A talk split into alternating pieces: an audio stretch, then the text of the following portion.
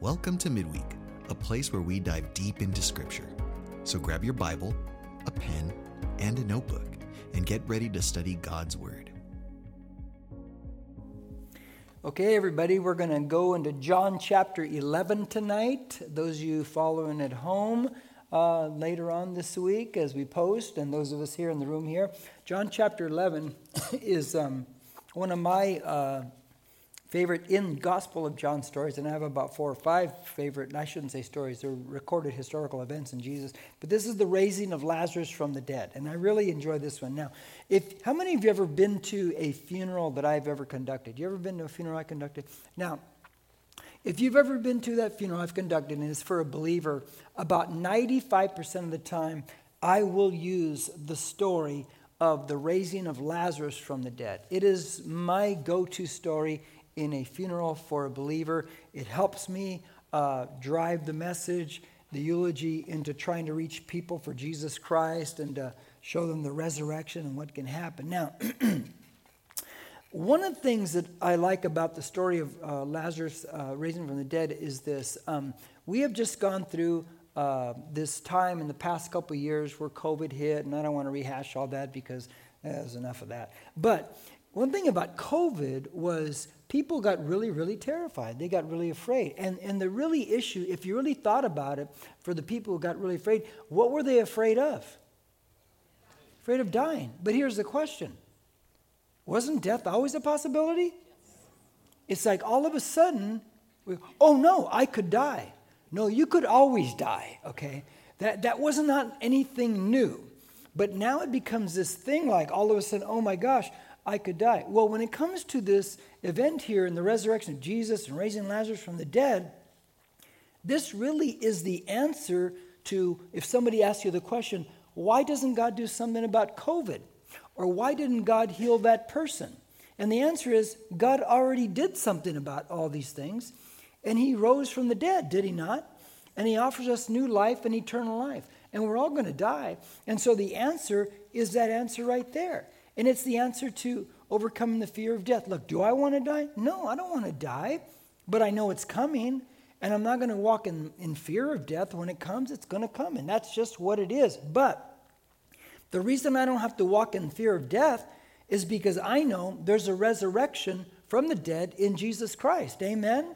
So why do I need to walk in the fear of any of those things? I, I know exactly um, where I'm going in, in my life. I mean, New Testament says to be absent from the body is to be what? Present, Present with the Lord. That's right. And then remember what what old Paul writes in 1 Corinthians 15 around verse uh, 55. He says he says basically that oh death, where is your sting? Oh death, where's your victory? Remember that? He's basically telling you through all that that death has been defeated. It no longer has any power over any one of us whatsoever because all that dies is this physical body, correct? But your spirit inside of you, your soul, it lives on forever. And so that's the cool thing about why we don't need to fear death whatsoever.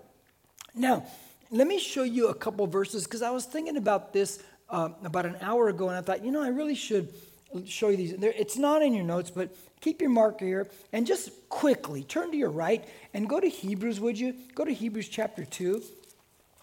And let me show you a couple verses that uh, Paul, re- or, or, I don't know if it's Paul, whoever the writer is of Hebrews, we really don't know who that is. Um, but look at verses um, uh, 14 and 15. Are you there? Say, I'm there. Okay. Now, in verse 14, 15, it says this Therefore, since the children share in flesh and blood, he, meaning Jesus himself, likewise also partook of the same. In other words, Jesus came into flesh, right? So that through death he might render powerless him who had the power of death, that is the devil. That's right, he rendered the devil powerless. That word means powerless, or it means unemployed. He's out of a job, Satan is. Verse 15. And might free those who through fear of death were subject to slavery all their lives. I've always loved that. Because some people are such slaves to the fear of death. And when the resurrection comes along, we put our faith in Jesus, we're no longer slaves to the fear of death. Amen to that one? We have been set free. And the devil's a loser, and he's unemployed now in our life, and death has been conquered. I mean, yeah, I've shared this, but when my wife went to, when we took her to the hospital with uh, COVID symptoms, and she wasn't making any sense, and her fever was 104.9, and you know she she couldn't couldn't walk. Dylan and I had to carry her to the car, and you know we got her there, and they said her oxygen was at 62 percent. It, it was really really low, and she was there 11 days in the hospital. And when she came out, um, I remember at one point I asked her, Were you ever afraid of dying? And she said, I was never afraid of dying. I go, Then what was it? She goes, I just missed my family. I missed my family and I wanted to be with my family because you're isolated. We can't go see her, can't do anything like that. But she never once had a fear of death or a fear that she was going to die. And so when we look at this resurrection of Lazarus, it answers the question of the fear of death. We don't need to fear death. It's coming for every one of us, but that soul and that spirit within us is going to live forever. Amen? Now, I'm going to cover, believe it or not, the entire chapter 11, 57 verses. How many have confidence in me? That's not good enough, guys, okay? That's not good enough. I, am going to make it. Trust me, I'm going to make it. So, um, uh, here we go. Verse 1 Now a certain man was sick, Lazarus of Bethany, the village of Mary, and her sister Martha. Now, Jesus at this moment, now get, let's get distance, he's at the Jordan River. Bethany is about 20 miles away. From Bethany is about another two miles until you get to Jerusalem. So now you kind of get a geographical distance right there. Verse 2. It was the Mary who anointed the Lord with ointment and wiped his feet with her hair, whose brother Lazarus was sick. Now, now John tells us which Mary this is. Why do you think John has to tell us which Mary this is? There's a lot of people named Mary in that time, just like there's a lot of people named Jesus at that time. This is not; these are very common names. That's why we believe strongly the way Pilate dialogues in the trial, and we'll get there when we get there, that Barabbas' first name is is Jesus. And you watch the way he term, terms everything, you figure his name has to be Jesus. And so this is the sister of Lazarus. So it's the same Mary that we see, we'll see in chapter 12 next week. Now, verse 3. So the sisters sent word to him, saying, Lord, behold, him who, he whom you love is sick. Now, notice what it didn't say. It didn't say, you know, here's a Lazarus is sick, get here quick. It didn't say that, right? Not at all. It says, He whom you love is sick. And the assumption is because you love him, he's your friend, you're going to do something about this. Because there's a big concern, friendship, love, etc., right there. And so the terminology is pretty important, I think. Verse 4 But when Jesus heard this, he said, This sickness is not to end in death, but for the glory of God, so that the Son of God may be glorified by it. Question Look closely at verse 4. Did Jesus say that Lazarus would not die? Look at it. Did he say Lazarus would not die? No, he said it would not end in death. In other words, death will not have the final say. Read the words carefully of what Jesus says. He didn't say Lazarus wouldn't die. He said death would not have the final say in this situation. But for the glory of God, it's all going to come to pass. Now, point one in your notes, if you're taking notes, and if you never, if you don't know where the notes are, they're always on the entry or they're on the table. Jesus can stay two days because he can heal from a distance. Amen? Now, verses five and six. Now, Jesus loved Martha and her sister and Lazarus. So he's really tight with the family.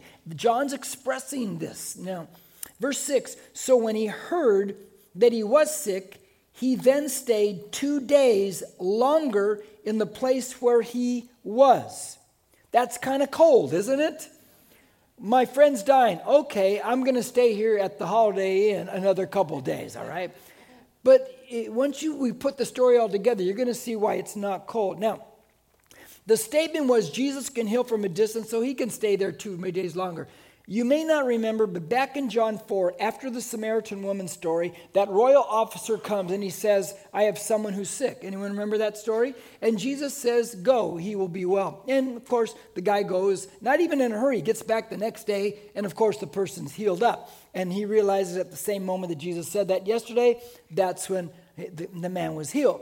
And so Jesus can heal at a distance. But let me show you something in these verses. Question how long did Jesus wait? Two days before he what? Okay, let's think back for a second. How far away from the Jordan River where Jesus is at to Bethany where Lazarus is dying? 20 miles. Okay, now think now, think. Think. Okay, 20 miles. So we know later on in the story, Lazarus, when Jesus gets there, how long has Lazarus been dead? How many? I'll give you a hint. Oh, it's four days. Okay, it's four days. So when he gets word, he waits how many days? One, two. Okay. How many miles? Let's say 10 one day, 10 the next.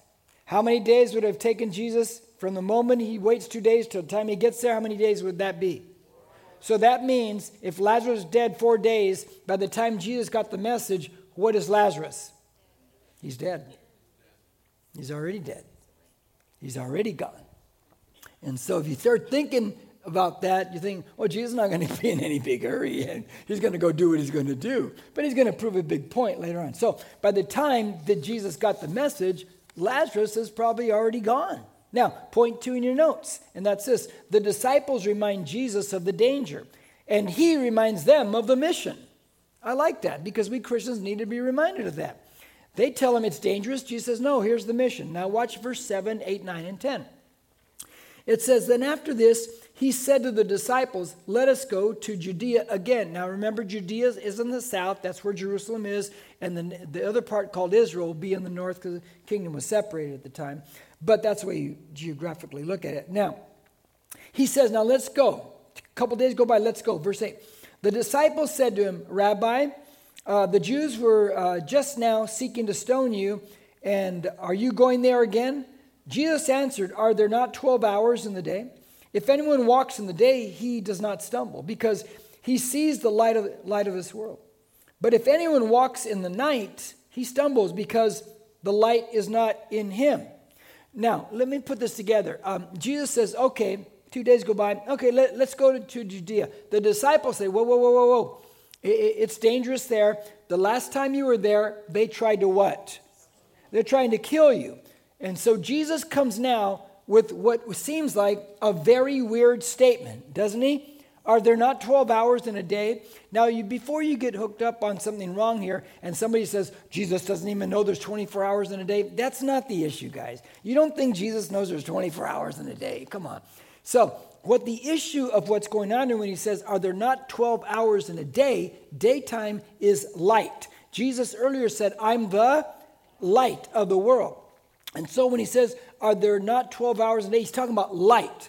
They just said, We can't go there because there's darkness. Jesus says, There's light, 12 hours. It's almost like Jesus, and this is my thoughts on this. It's like he's saying, Where are you getting your light? Why are you scared of going back there?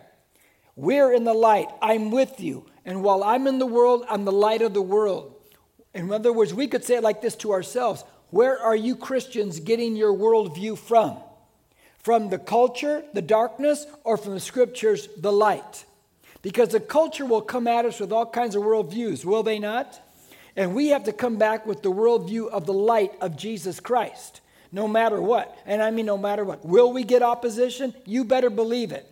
But you stand firm in your faith and you stand bold in your faith and you know how to defend that faith. So let's read on. Verse 11 it says, This he said, and after that, he said to them, Our friend Lazarus has fallen asleep, but I go that I may awaken him out of sleep. The disciples then said to him, Lord, if he has fallen asleep, he will recover. Now Jesus had spoken of his death, but they thought that he was speaking of literal sleep. Now we find out that Jesus knows that Lazarus is dead already, right? Now we find that out. But they think he's talking about literal sleep. Jesus isn't talking about literal sleep. Verse 14. So Jesus then said to them plainly, Lazarus is dead. And I am glad for your sakes that I was not there, so that you may believe, but let us go to him. He goes, Look, I'm glad I wasn't there when he died, because we're gonna, when we get there, I'm gonna show you something that's gonna raise your eyebrows up. So you're gonna believe, okay? Verse 16. Therefore, Thomas, who is called Didymus, and I think Didymus means twin, right? Somebody correct me on that. Means twin.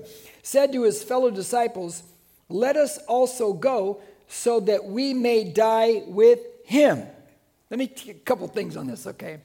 Jesus says he's fallen asleep. If he's fallen asleep, he'll, he'll, he'll, he'll wake up. No, Lazarus is dead. I love that statement. You do? Yes, let me tell you why. It's not so much anymore, but back when I was first a Christian, especially in the 80s, maybe early 90s, there was a lot of positive confession going around. Was there not? Anybody remember those days? I mean, you, it, it was like, it, if he said, uh, don't confess that, don't confess that. I like the fact that he says, Lazarus is dead. Can you imagine when somebody goes, don't confess that, Jesus? Really? Don't confess. He's dead, okay? That's reality. The positive confession movement, you got to be careful because it'll get to the point where you can't even say anything out loud. Like if we were joking around and Jerry, I'm saying you're doing something, I go, You're killing me, Jerry. Somebody go, Don't confess that, you're going to die. Really? The power, the disposition of the whole universe is in my tongue. Whatever I say, that's going to happen. So I tell people that if you believe that, then confess right now that you're going to have $1 billion in one second right in front of you. And let's see if you got that kind of power. See, it's so ridiculous, isn't it? But they'll always try to do that. It's okay to live in reality, and I'm not saying not to have faith, and I'm not saying not to be positive, but live in reality, all right? Otherwise, we look ridiculous. Amen to that one? Now, uh, let's see. Da, da, da, where am I? Where am I? I'll ask where am I? Okay. Now he says. Um, he says, uh, "Let us go." And so that what does he say? So and let us die with him. Why does Thomas say that? Because last time we were there, what were they trying to do to Jesus? Kill him. So he says, "Let us go there, so that we also may."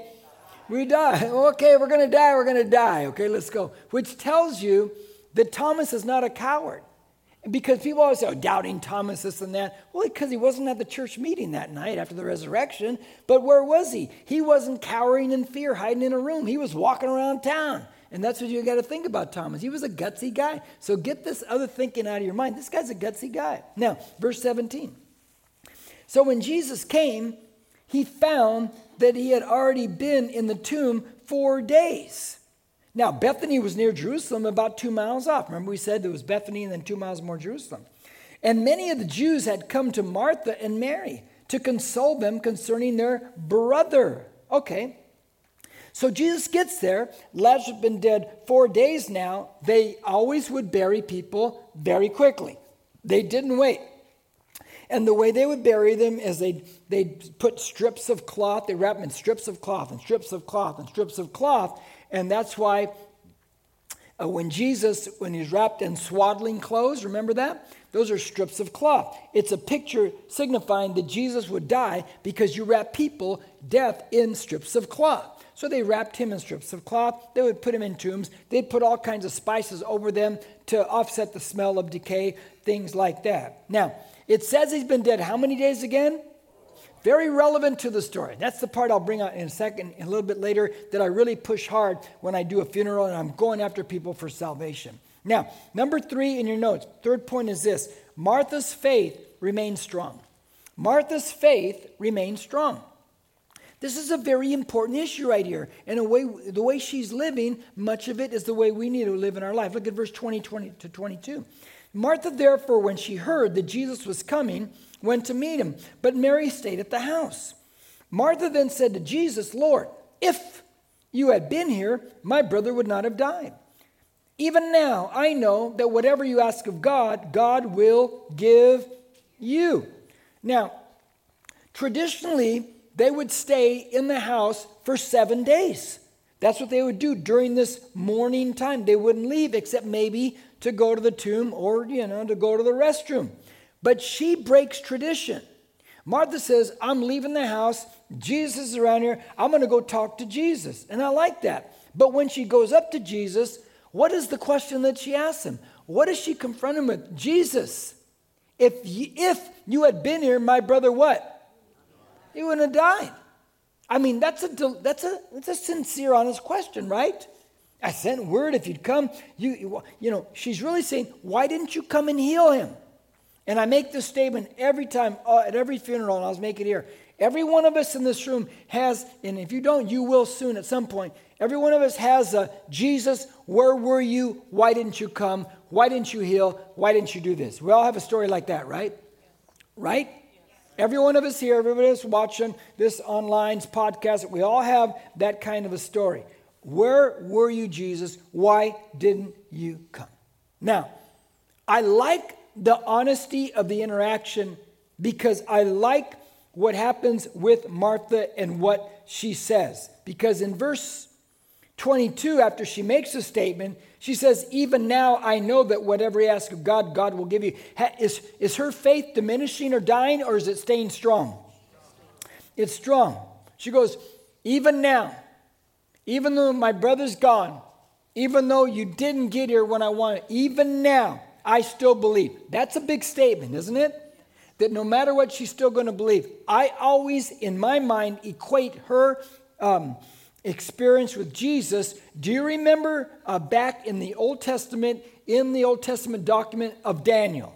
If you're familiar with Daniel, you're familiar with the story. I know this one. Remember the three Hebrew men in the fiery furnace? Remember that story? Okay.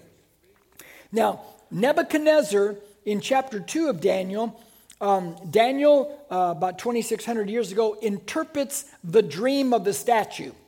And Daniel hits it on the money. He tells you all history to come, he tells you the whole future. That book of Daniel is incredible. And he says, This statue, the head of the statue is Babylon, which is Nebuchadnezzar's king. And it's made of what? You remember? It's made of gold. That's right. And after that, I think it's you have the arms and the chest. They are silver. It's the Medo Persian Empire. Then you have the belly, thighs, of bronze, that's Alexander the Great and the Grecian Empire. Then it goes down, I think, to, to the legs, I should say. Then that's iron, that's the Roman Empire. Then after that, long period, then you have the ten toes, made partly of iron, partly of clay. That, many people believe, new Roman Empire coming in the European market there, but it's clay and iron. It won't adhere that well together, etc., etc. But he says to Nebuchadnezzar, You are the head of gold. Well, that's chapter 2. But after you comes Medo Persian, you're going to be conquered. Well, in chapter 3, what does Nebuchadnezzar build? A statue made of gold of himself. It's 90 feet tall. It's almost like he's saying, Oh, you think I'm going down? I'm not going down. I'm going to make a statue of gold of myself. And so, but what does he have everybody do? Bow down. The moment the band strikes that first note, you're all going to bow down and worship. Well, they find out that the three guys, the three Hebrew guys who have been renamed with Babylonian names, Shadrach, Meshach, and Abednego, they're not bowing down. So they bring them over. They say, We're going to give you one chance. In fact, we're going to heat this thing up seven times hotter. We're going to give you one chance to bow. Strike up the band, okay? They bind them up, strike up the band. They're not bowing. In fact, here's what they tell Nebuchadnezzar they said, Nebuchadnezzar, listen up. Our God's going to deliver us. But then they add, but even if he doesn't, we will not bow. We will not bow. And I like that because it doesn't matter if God delivers or not. It doesn't matter if God, you know, uh, uh, answers this one or not that one. I'm in resurrection. I'm going to heaven either way. And so I'm going to believe in God either way. Just because I say God do something does not mean he's got to jump to and do everything I want. I don't understand it all. I have a finite little pea brain. How can I know everything? And just because I say something doesn't mean God has to hop to it. He understands greater than I do. And I will believe in God no matter what. And even if He doesn't, and we all have a bunch of even if He, and He didn't do it, but we still believe, right? We still believe. That's right. And I always kind of equate that event with this event right here. Now, verse 23, it says, uh, even uh, Jesus said to her, I love this line Jesus says, Your brother will rise again. Can you imagine Jesus saying, uh, Your brother will rise again? It's like calm, you know. it's like, Your brother's going to rise again. Don't, don't worry about it, okay? Verse 24 Martha said to him, She's coming right back at him, I know that he will rise again in the resurrection on the last day. Have you ever thought about that statement and what she just told him?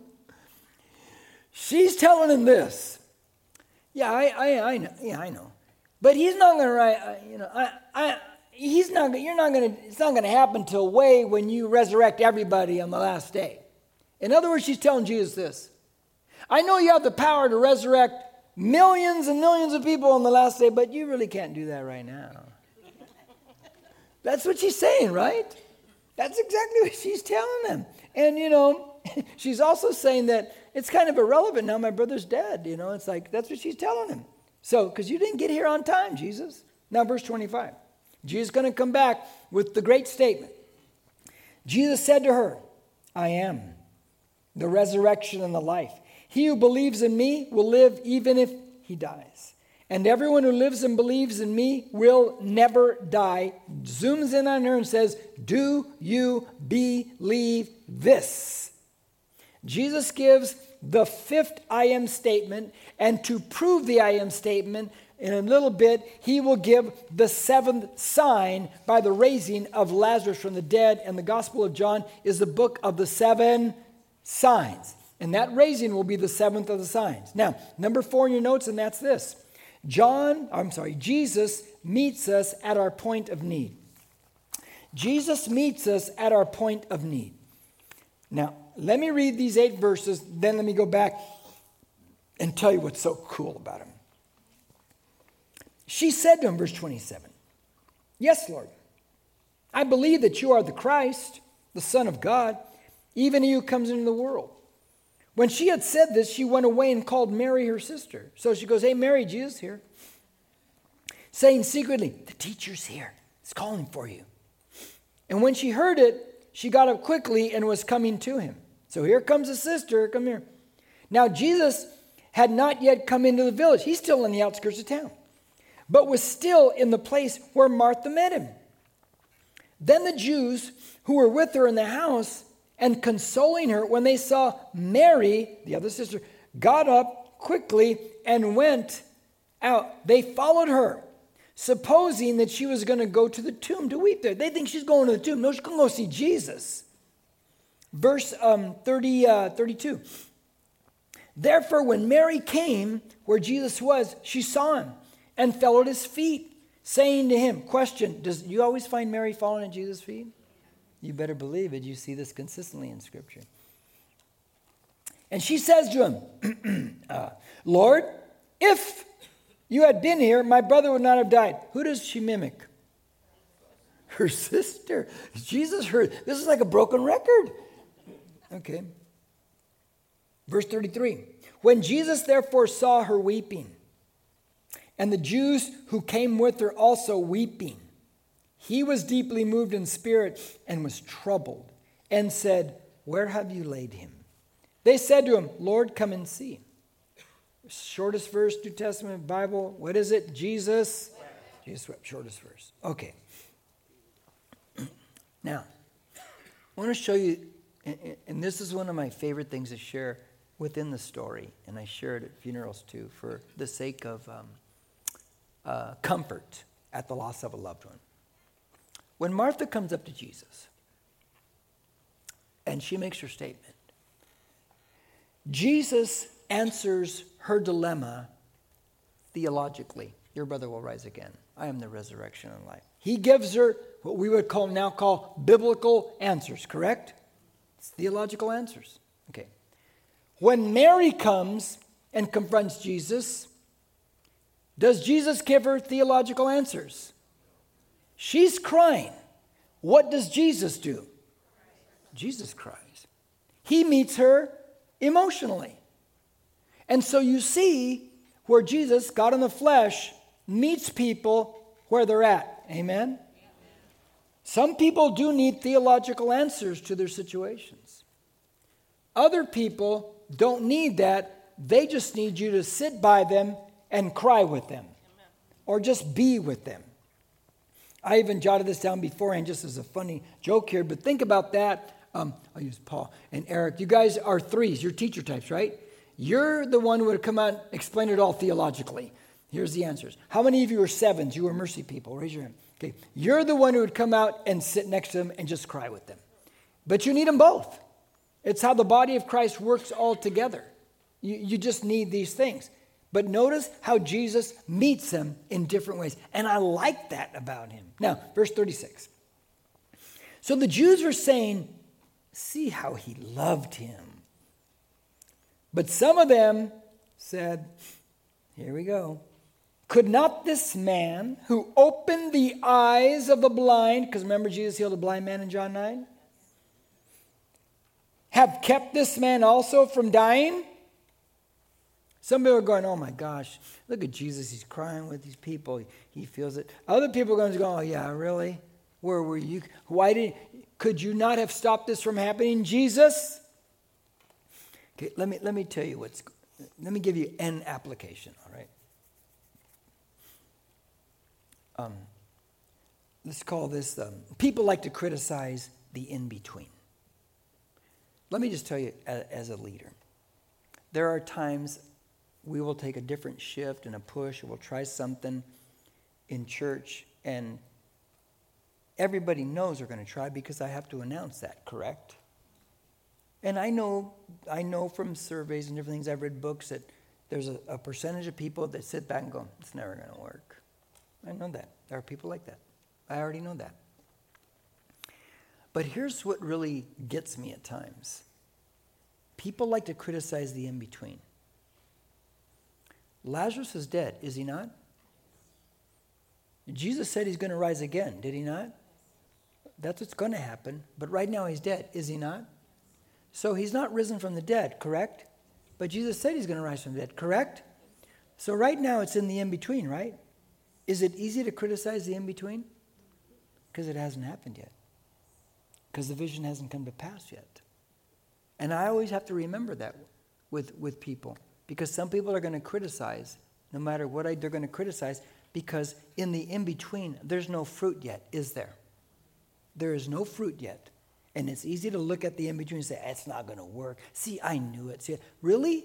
How do you know? After six weeks, you know that? What if it takes five years for it to get that first fruit? What if, you don't, nobody knows. But people love to criticize the in between. Don't be a criticizer of the in between because you will have your own in betweens, correct? Where things are just being planted, and one day God will bring that fruit to fruition. Amen? Now, verse 38. Here it goes. So Jesus, again being deeply moved within, came to the tomb. Now it was a cave, and a stone was lying against it, because they would carve these caves, these tombs, and they'd roll these stones. If you ever go to Israel, you'll probably you'll see a stone or two like that, and you'll see one even where a cave is and stuff like that. Uh, verse thirty nine. Jesus said, "Remove the stone." Martha, the sister of the deceased, said to him, "Lord, by this time there will be a stench." For he has been dead. Oh, yeah.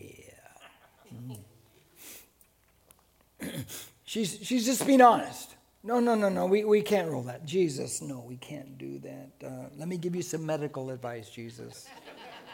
it's been four days. You, in case you don't know about decomposition and things like that, he's going to stink and stuff like that. We can't do that. It's been four days and the whole shot. Um, and by the way, if they remove that stone and they touch a dead body, what? They're unclean. So there's all kinds of other factors playing out here in, in the moment. But, you know, she's telling him, no, I don't, I don't think you understand decomposition, Jesus. Let's just hold off on it. Now, that's point five. Now, here we go. Jesus proves he is the resurrection and the life. Jesus proves he is the resurrection and the life. You're going to prove it now. Because here it comes. He made the fifth I am statement. He's going to prove it with the seventh sign. And verse 40 says this Jesus said to her, Did I not say to you that if you believe, you will see the glory of God? He's reminding her of what he said. verse 41. By the way, how many times does Jesus have to remind you and I of what he said? Huh? Remember, I told you that 25 times, Jim, already? You did? okay. Verse 41. So they removed the stone. And, you and I think they just rolled it. Oh, no, it it takes some effort to roll these stones, guys. Um, then Jesus raised his eyes and said, Father, I thank you that you have heard me. I knew that you always hear me, but because of the people standing around, I said it, so that they may believe that you sent me. When he had said these things, he cried out with a loud voice, Lazarus, come forth. And we like to joke and say, if he didn't say Lazarus' name, everybody's coming forth. Yeah, to say the guy's name, make sure it's just him. I just want you, Lazarus, okay? okay? Verse 44 The man who had died came forth bound hand and foot with wrappings, and his face was wrapped around with a cloth. And Jesus said, Jesus said to them, Unbind him and let him let him go. Question How long was Lazarus dead for again?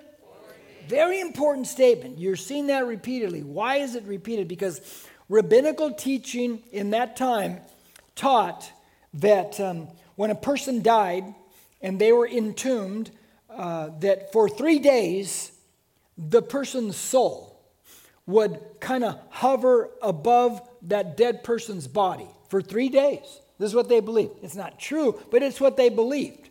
But it's kind of fascinating to me. I don't know if you've ever read any of the stories or the books, and they are factual that some people, when they've died out of the body, they could see what's going on in the next room. They could see what's going on down the street some in detail. And it was true that these things happened, these things were so. So, how can you say there's no afterlife? Right? That's a free one. But anyway. So, they would say that the soul would hover over a body for three days. But by the fourth day, the body starts decomposition. And once it starts decomposition, the soul basically is like, well, we're out of here now. We're not coming back in that body. So for three days, you, resuscitation. But by the fourth day, it's over. It's done. It's resurrection or it's nothing. How many days Jesus wait till? Four days, man. He's coming there because what did he say about himself? I'm the resurrection. He didn't say I'm the resuscitation in the life. I'm the resurrection in the life. And so he says, Lazarus, come forth. And he comes forth, and that body is resurrected, and no more decomposition. And it's and Lazarus starts coming forth. Now, Lazarus comes forth. Is he wrapped in strips of cloth? Yeah, he's and so Jesus says, unbind him and let him go, correct? I love that. Let me tell you why I love that. Because once a person is born again, walking in resurrection, we still got a lot of strips of cloth on us, right? Right? We've got a lot of baggage on us. And so we need the body of Christ. We need disciples to come on. Jesus says, unbind them and let them go. That's why isolated by themselves, non fellowshipping, non serving Christians, they don't grow as fast because they're not bumping shoulders with people and they're not having people strip off the old dead clothing off their bodies. Amen to that one? And if you're not getting close to anybody, you're not helping anybody unstrip all the old, not, I shouldn't say strip, take off the strips of cloth, you know, off their old bag and stuff like that too, right? And this is a lifelong process. All of us, God is still taking old strips of cloth off our old life and old ways and old thinking. And we need the body of Christ. Unbind them and let them go. We all need that. Amen to that one? Okay, now I'm going to read, um, I'm just going to read verses 45 to 57, just quick, brief comments as I go. And then I'm going to finish off, come back with a last thought, all right? Because it's like 9.30. No, it's not. I'm just joking. Okay. Somebody going, boy, I'm up late tonight. Now, 45 to 57. Therefore, many of the Jews who had come to Mary and, and saw what he had done believed in him. And there it is. The whole point is believing, right? But some of them went to the Pharisees, tattletales, and told them the things which Jesus had done. Therefore, the chief priests and the Pharisees convened a council. That's probably the Sanhedrin. And we're saying, what are we doing? For this man is performing many signs. If we let him go on like this, all men will believe in him, and the Romans will come and take away both our place and our nation. What is the whole point of their of what they want? They just want power and position. They could care less about anything. It's just about power and position. I could care less about truth. I want power and position. That's all they want. The elitists, that's what they want. But one of them Caiaphas, who was the high priest that year, said to them, You know nothing at all, nor do you take into account that it is expedient for you that one man die for the people, and that, and that the whole nation not perish. Ah. So, in other words, Jesus is so politically dangerous, he could take down the nation. But notice what they say in the next verse with justice. Now, he did not say this on his own initiative, but being the high priest that year, being high priest that year, he prophesied that Jesus was going to die for the nation. Caiaphas doesn't even realize what he has just said, but he's prophesied the death of Jesus Christ for the entire nation, for the entire world. That's amazing, huh? Verse 52 And not for the nation only, but in order that he might also gather together into one the children of God who are scattered abroad. Question Were there other sheep? Remember that in John 10? Anyone remember that? So he's going to gather them all. He's going to go after everybody. Verse 53 So from that day on, they planned together to kill him. Now stop. Who's planning to kill him? They counseled together. These the religious leaders. It would be like me and the pastoral staff coming together and say, How are we going to kill Jesus? It would be like that. It's like church people, church leaders saying, how can, how can we get rid of this guy? That's the equivalent of what's happening right there. Isn't that crazy? Verse 54 Therefore, Jesus no longer continued to walk publicly among the Jews, but went away from there to the country near the wilderness into a city called Ephraim and there he stayed with the disciples. Now the Passover of the Jews was near, and many went up to Jerusalem out of the country before the Passover to purify themselves. So we know now it's Passover time. We know now Jesus is heading into the last days of his life as, we, as he knows it. We know now that time. So they were seeking uh, for Jesus, and they were saying to one another as they stood in the temple, What do you think? that, that he will not come to the feast at all? Now, the chief priests and the Pharisees had given orders that if anyone knew where he was, he was to report it. You put that on social media. Give us the address. We're going to go get that guy so that they might seize him. Hmm. Now, let me give you this last thought because they're, they're going to go after, they're going to kill him. Um, what's the whole point of the seventh sign? What's the whole point of the seventh sign of raising Lazarus from the dead? Okay. You don't have to read it right now. Next week we'll cover it. But in John 12, Jesus, after he heals Lazarus, he goes back out the countryside. But in chapter 12, we find him come back. And he's at Lazarus' house, and the sisters are there, and they're having a meal. They're having a meal together. Think about that. Okay. Now, so, look, Lazarus was dead. Jesus comes and resurrects him. So we could say walks in new life, right? Then Jesus leaves. Then Jesus comes back, shows up again at a supper with Mr. Resurrected Lazarus there. Now think about the picture that's being painted. Jesus came the first time, right? Right? Say right. right. And he went every death, resurrection, and millions of us have put our faith in him and we walk in resurrected life, right? Yes. Then Jesus left at the ascension, correct? But then he's going to return in the rapture, take all the Christians at the time and all the and then we're all going to be at a supper, at a dinner, at a meal in heaven in Revelation 19, right? Do you see the parallel? No, do you see the parallel? That he came, he saved us, he left, he's coming back for us, and we're going to sit at a meal in eternity, in resurrection. When you think about that right there, that's the issue of, of comfort and encouragement when life doesn't go right in those times when we feel like, Jesus, where are you? Why didn't you show up? Why didn't you save? Why didn't you heal? Well, in the middle of all that, and it is not easy in those times, we still know that Jesus is alive. We're in resurrection.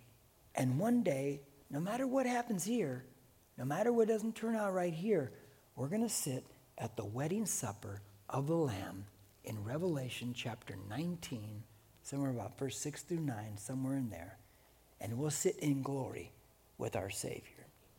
And that should encourage us and comfort us. no matter what is happening in our life on this earth. Amen? Okay, we'll stop there tonight. Let's pray. Jesus, thank you for your word. Thank you for your goodness. God, that you never leave us, you never forsake us. We, we think that at times, but it's not true. Thank you that one day we're going to sit at that wedding supper of the Lamb in resurrection because you are the resurrection and the life. And I pray, God, that comforts us. It encourages us, whether we're listening to that here live or later on in the week on one of our outlets. Thank you, Lord God. Thank you, Jesus. In Jesus' name, amen. If you need prayer or dedicated your life to Christ, please reach out to us on our social media on Facebook and Instagram at NBCC Norco or email us at hello at nbcc.com. Thank you for listening. Don't forget to share and subscribe to this podcast.